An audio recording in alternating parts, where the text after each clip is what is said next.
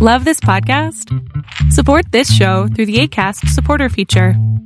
It's up to you how much you give, and there's no regular commitment. Just click the link in the show description to support now. Millions of people have lost weight with personalized plans from Noom, like Evan, who can't stand salads and still lost 50 pounds. Salads, generally, for most people, are the easy button, right? For me, that wasn't an option. I never really was a salad guy. That's just not who I am. But Noom worked for me. Get your personalized plan today at Noom.com. Real Noom user compensated to provide their story. In four weeks, the typical Noom user can expect to lose one to two pounds per week. Individual results may vary.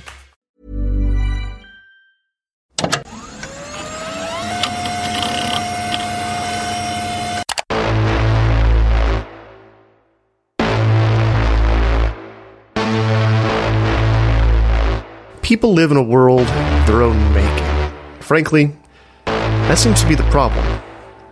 Welcome to Angry Planet.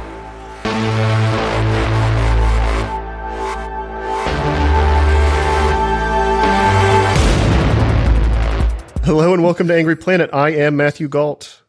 And I am Jason Fields. Hawaii, America's latest state, is a tropical paradise, a vacation hotspot, and an important strategic military asset. If you've never been to Hawaii, you might be shocked at how much of a presence the Pentagon has on the islands. It's America's gateway to the Pacific and an important part of its naval might, something we're going to learn the broader importance of in an upcoming episode. But here with us today to talk about Hawaii specifically, is someone who has spent the last few years there covering the military. It's Angry Planet producer Kevin Knodell. Kevin, how are you doing? Doing great. Aloha. Aloha. So, where uh, were you working these days? Starting next month, I will be taking up a position at the Honolulu Star Advertiser.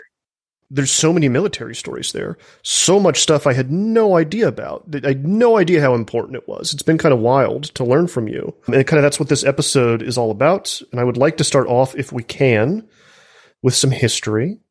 Because America has been fighting over Hawaii since before it became a state, correct? The, the fact of the matter is, it, America and all the other imperial powers who ever had any interest in the Pacific definitely had an interest in Hawaii. Throughout the 19th century, it was a major trading spot, and it was also where a lot of the whaling industry was kind of setting up shop. You had these whalers who would be based in Maui or any of the other islands, and they would go up to the Arctic North, um, harvest whales, and then come back to Hawaii at the end of the season. There's there's some good sea shanties about Hawaii specifically. Uh, if you want anybody wants to look up old Maui, that's a good one. But yeah, it, it's been strategic. It's always been something that other powers were interested in. Remember that the Kingdom of Hawaii's flag has a Union Jack on it. That's not an accident. The Brits were interested in this area. The French were. Americans were. You had missionaries and traders and people who were just on the islands. But the Hawaiian monarchy was pretty powerful, largely because it also had friends within these other empires and was able to balance that. But a bunch of white, mostly American businessmen plotted the overthrow of the Hawaiian kingdom. And they did so with the help of of a of a U.S. Navy vessel and some U.S. Marines who didn't have. This is before satellite phones. This is before radio. They they didn't actually ask the US government if this is something the US government wanted to do. They just kind of went ahead and they did it. And there was a lot of really interesting fallout that happened afterwards. But that led to the creation of the Republic of Hawaii, which was overseen by these white, mostly American born guys. And then there was the move toward annexation. Annexation ultimately happened for military reasons. It was during the Spanish American War. This area was a very useful place as as we were trying to move ships from North America to the Philippines to fight the Spanish and also to fight the Spanish in Guam and other places that they are. Lot, lots of lots of islands out here. It's the Pacific Ocean is not just an empty blue expanse. But ultimately the the Hawaiian Islands were annexed into the United States so that it could just be a full time place for the Navy to set up shop as it was expanding its Pacific Empire. If people want a light, kind of breezy read through that portion of history, I would recommend Sarah Vowell's Unfamiliar Fishes, which does a pretty good job of giving the NPR version of that story. It's pretty entertaining too. But let's let's pivot then, as everyone is pivoting these days, to now. So, you know, as Washington and the U.S. intelligence community pivots to China. I would say that there's a lot of eyes on Hawaii, I imagine. What's the mood there right now? Because, you know, like you said, you're at the beginning of, you're in the middle of the Pacific. Um, you're surrounded by islands. You're, you're at the kind of the, the, you know, right, you're just right there. So how, how is everyone feeling? What's the military community like at the moment? But the military definitely the, the mood is is it's busy. I, I, don't i wouldn't say that it's overly stressed because we're not obviously in an active conflict but they're, they're they're having real conversations about things that could happen. And we're ultimately already kind of not on war footing exactly. You have this thing called um, ace I am forgetting exactly what it what it stands for, but that is the Air Force's new posturing strategy out here, in which they keep planes kind of moving around the Pacific, hopping from island to island to make sure that all the planes aren't in one place at one time. Agile combat employment. That's it. But the point is, is that the Air Force is already thinking about the risk of missile strikes. We are having kind of a missile race in the region, not just of the United States and China, also all the other regional countries who want their own missile capabilities and defensive capabilities and don't want to rely on either the United States or China because some of them aren't exactly sure where the chips are going to fall. So definitely around the region more broadly, there is uh, there's a large awareness that there is a a contest between the two powers and other powers as well. We had uh, the largest post Cold War Pacific exercise by the Russian Navy recently. It was about 30 miles uh, west of here. So not too far away from the Hawaiian Islands. A lot of stuff. American planes scrambled twice because they felt like the Russian bombers got just a little too close to our airspace, but they never actually got into it. But that that was definitely a time of kind of heightened tension. I don't think anybody really believed that something was going to happen, but it was definitely a signal of the fact that a lot of military assets are being moved out here and not just by the Americans.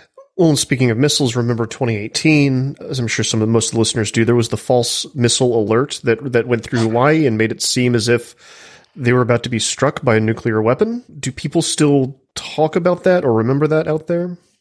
It was a big deal out here, and it it also prompted definitely a renewed interest in missile defense and uh, questions of you know how to protect Hawaii, but also among activists, it, it, became a renewed call for people in the Hawaiian sovereignty movement to argue that hey, maybe the U.S. military shouldn't be here because that's with without that we wouldn't be a missile target, would we? How big is America's military presence on that island?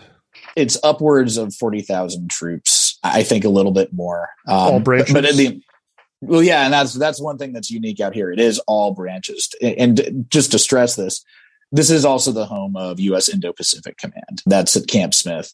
It is the home of the. It's the headquarters of the U.S. Pacific Fleet. It's the nerve center for all U.S. military operations across the Pacific, parts of the Indian Ocean, and parts of the Arctic. You know, the joke that they have is that they overlook everything from Hollywood to Bollywood, polar bears to penguins as how they describe um, their area of operations.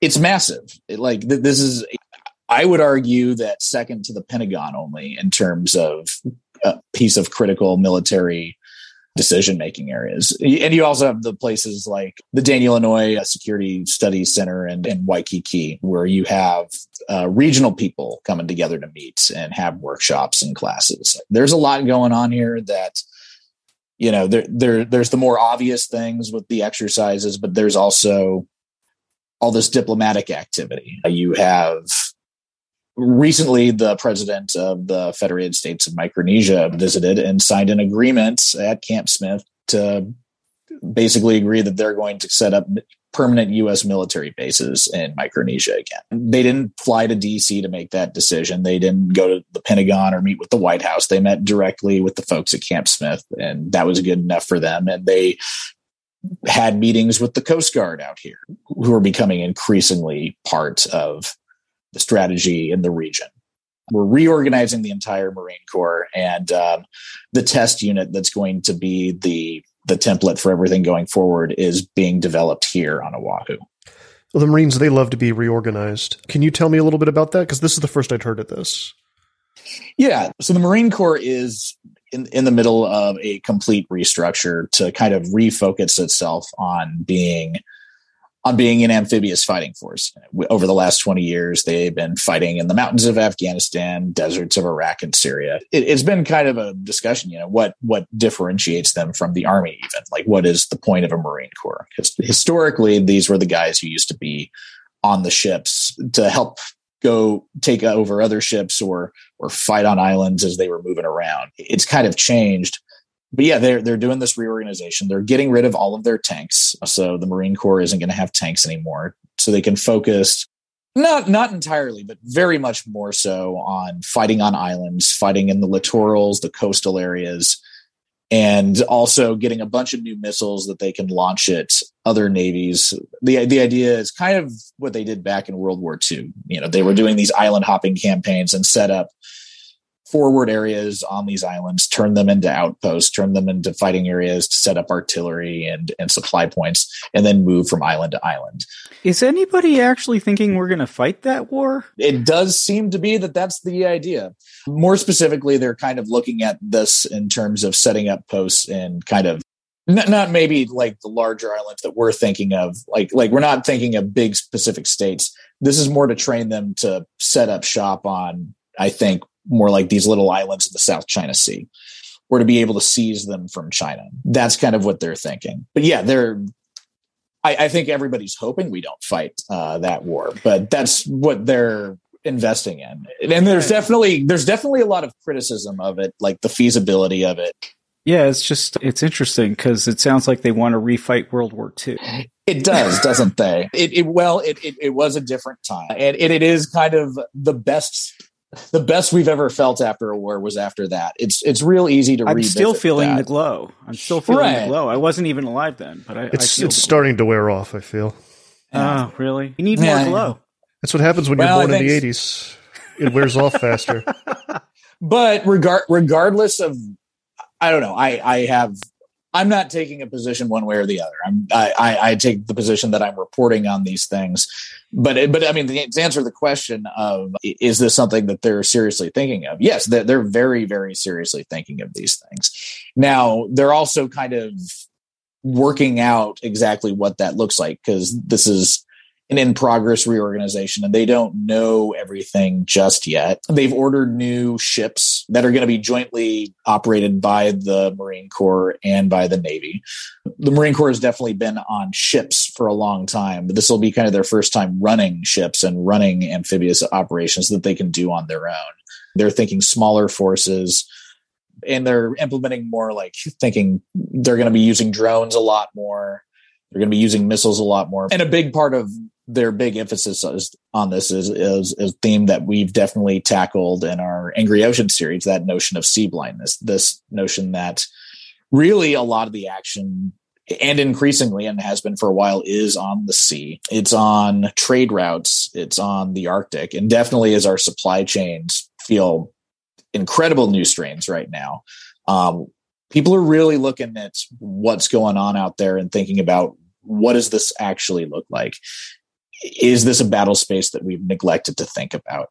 Is this a political space that we, we've neglected to think about? That's a position where I'm comfortable saying something. Yes, uh, we, we absolutely have neglected these spaces. And the Marine Corps is definitely as a seafaring branch is is looking to get back into that and it also is capabilities that can be used not just for warfare because they, they they're also used for humanitarian response and we're seeing more hurricanes out here and we're going to see more. We know this with the climate projections, a more agile, more more quick to respond force that can move across the region quickly is something that is you know there you have people in some of these island countries that are uncomfortable with being in the middle of a of a confrontation between superpowers but also they're you know, I, have talked a little bit about this to some people. Like they're not all completely upset about the idea that the Marine Corps might be able to get there faster if something were to happen. Because we're not a military, you know, is not just a war fighting force. It's just it's a crisis response force, for better or worse. You know, that's that's upsetting for some people to hear. But I have to ask the question when people don't want to hear that: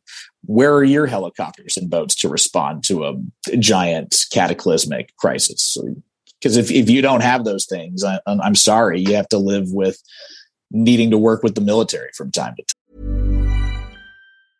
cool fact a crocodile can't stick out its tongue. Also you can get health insurance for a month or just under a year in some states. United healthcare short-term insurance plans underwritten by golden rule insurance company offer flexible budget-friendly coverage for you. Learn more at uh1.com Hey, it's Ryan Reynolds, and I'm here with Keith, co star of my upcoming film, If, only in theaters, May 17th. Do you want to tell people the big news? All right, I'll do. Sign up now and you'll get unlimited for $15 a month in six months of Paramount Plus Essential Plan on us. Mintmobile.com slash switch. Upfront payment of $45 equivalent to $15 per month. Unlimited over 40 gigabytes per month. Face lower speeds. Videos at 480p. Active Mint customers by 531.24 get six months of Paramount Plus Essential Plan. Auto renews after six months. Offer ends May 31st, 2024. Separate Paramount Plus registration required. Terms and conditions apply if rated PG. Question for you. When we're talking about a place like Micronesia. So they came to meet with people in Hawaii. Do you think my thought is like, if I'm Micronesia, I desperately want to have a U.S. military base on me. And I'll tell you why I desperately want it. Actually, there are many reasons. One, I want the economic benefits. And actually, I'm going to say two is like more important. I don't want to sink under the seas, which they actually are at the moment. And if anybody actually would have a vested interest in keeping them from sinking under the seas, it would be the U.S. military. Right? I mean, doesn't it sound like it's kind of a good deal?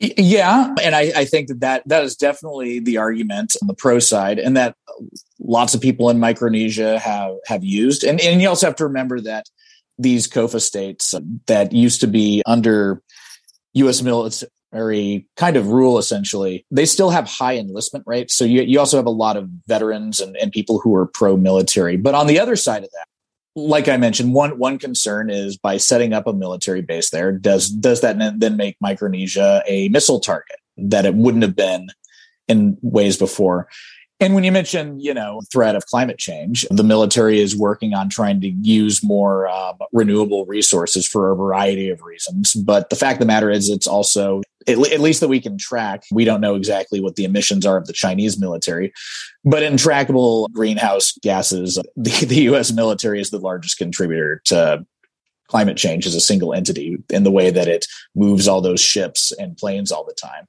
So I think that you definitely have some activists there that would say we're sinking because of of America. We're, we're sinking because of American excess. That's why the sea levels are rising, and that's why we are threatened. And now we, we're just threatened with an additional presence of military things that can bring more war back to our islands. Um, so that's the counter. But you know, but obviously the point you made, like there are many Micronesians who feel who have exactly the point that you express, but it's divisive. It's complicated. People out here feel a variety of different ways. So something I feel like we've been talking around this whole time. There's like this big hole in the conversation, uh, a big China-shaped hole in the conversation. Do without throwing anybody under the bus, obviously, do people there, do soldiers specifically, do the military there feel like that is the enemy they're preparing to fight? Oh yeah, absolutely. Some sometimes stated, sometimes not. China or Russia or or or both in a nightmare scenario um, in which we just have a cataclysmic earth-shattering conflict where nobody walks away. But no, China is definitely what we're looking at. China is what we're talking about. And you know, this we said it before, Hawaii is the gateway to Asia, always has been you know, that this Hawaii itself has uh, a unique history with China, with its large ethnic Chinese population. One of the oldest Chinatowns is in Honolulu. Um, and it even has a, a, very important history with with China, with modern China itself. Sun Yat Sen, the first president of the Republic of China, went to elementary school and high school out here. I, I, forget which high school he graduated from, but you got and you can find statues. And I pass by uh, when I leave my home the Taipei Cultural and economic center, which is totally not a consulate because we don't have diplomatic relations with uh, with Taiwan. But I pass by that on the Pali Highway, and it is right next to the Korean consulate, which is also just a stone's throw from um, the, Phil- the Philippines consulate. All this is kind of around here, and it is definitely something that people feel. Well, with that in mind, can we, and we've kind of talked around this a little bit too, what can we, can you elaborate on some of these tensions between the military and the civilian population? How do the civilians, I mean, obviously, I know everyone has a different take, right? It's not as simple as the civilians feel one way, the military feels one way.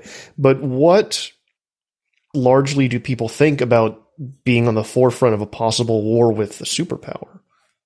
Well, in terms of that, I think largely people don't think about that just yet. I think more and more people are starting to, but but largely, I, I think that war feels far more abstract.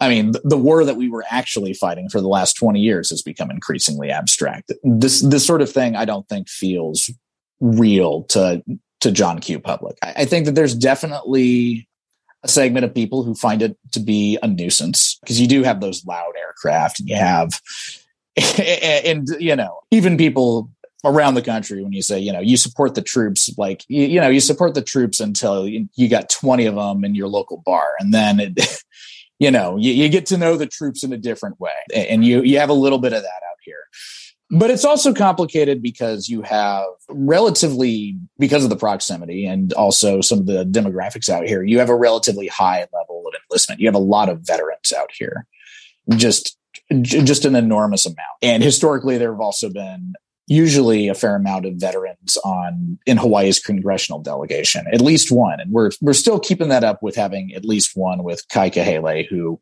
replaced Tulsi Gabbard, keeping our tradition of having at least one.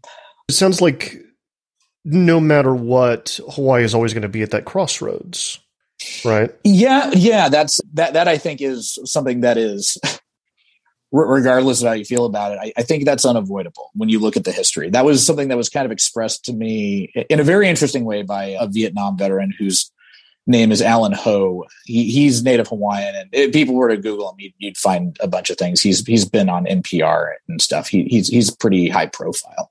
But I talked to him about some land use things, and he, he surprised me with one of his takes, which is he's he's somebody who is more pro American and pro U.S. military. But he said straight up, he said, "I I contend that Hawaii is illegally occupied."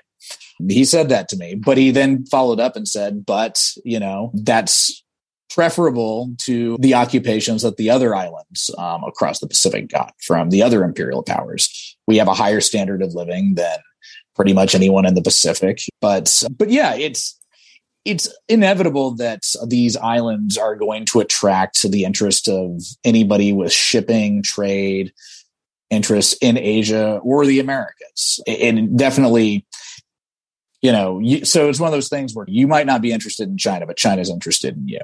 China's definitely interested in Hawaii. They they've spoken about it before, kind of unveiled threats to in terms of the fact that America gets very close to their territory, and you know how how how are you going to feel when we get close to you? They don't say if, they say when, because because that is the reality of where we are and how things are. Yeah, Hawaii, given its location, is unavoidably and necessarily related to what's happening around the region.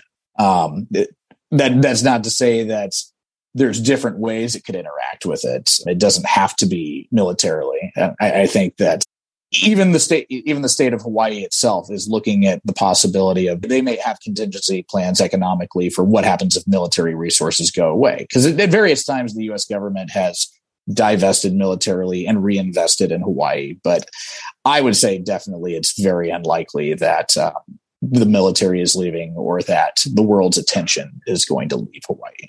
Kevin Knodell, thank you so much for coming on to Angry Planet and walking us through this. Where can people find your work in the very near future? Um, they can find me on Twitter at KJ Knodell. And in the near future, pay attention to the Honolulu Star Advertiser. That's where I'm going to be working starting next month.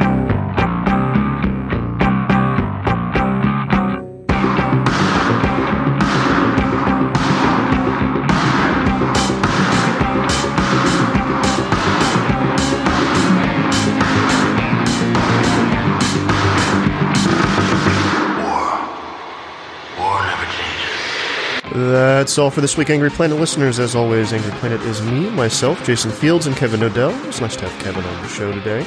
It's created by myself and Jason Fields. If you like what we do here, we do have a Substack. We're at angryplanetpod.com or angryplanet.substack.com, where you for $9 a month You get two bonus episodes, which I'm about to put out in the next bonus. Uh, which is a conversation with Edward Watts, a Roman historian, about the television show Foundation and its parallels to Roman history and the collapse of empires. Uh, so if you want to listen to that, go over to angryplanetpod.com, give us, kick us $9 a month. You get the bonus. You also get commercial-free epi- versions of the mainline episodes. Uh, we will be back next week with another conversation about conflict on an angry planet. Stay safe until then. The softest sheets you've ever felt. Now imagine them getting even softer over time. That's what you'll feel with Boll and Branch's organic cotton sheets. In a recent customer survey, 96% replied that Boll and Branch sheets get softer with every wash. Start getting your best night's sleep in these sheets that get softer and softer for years to come. Try their sheets with a 30-night guarantee. Plus, get 15% off your first order at bollandbranch.com. Code BUTTERY. Exclusions apply. See site for details.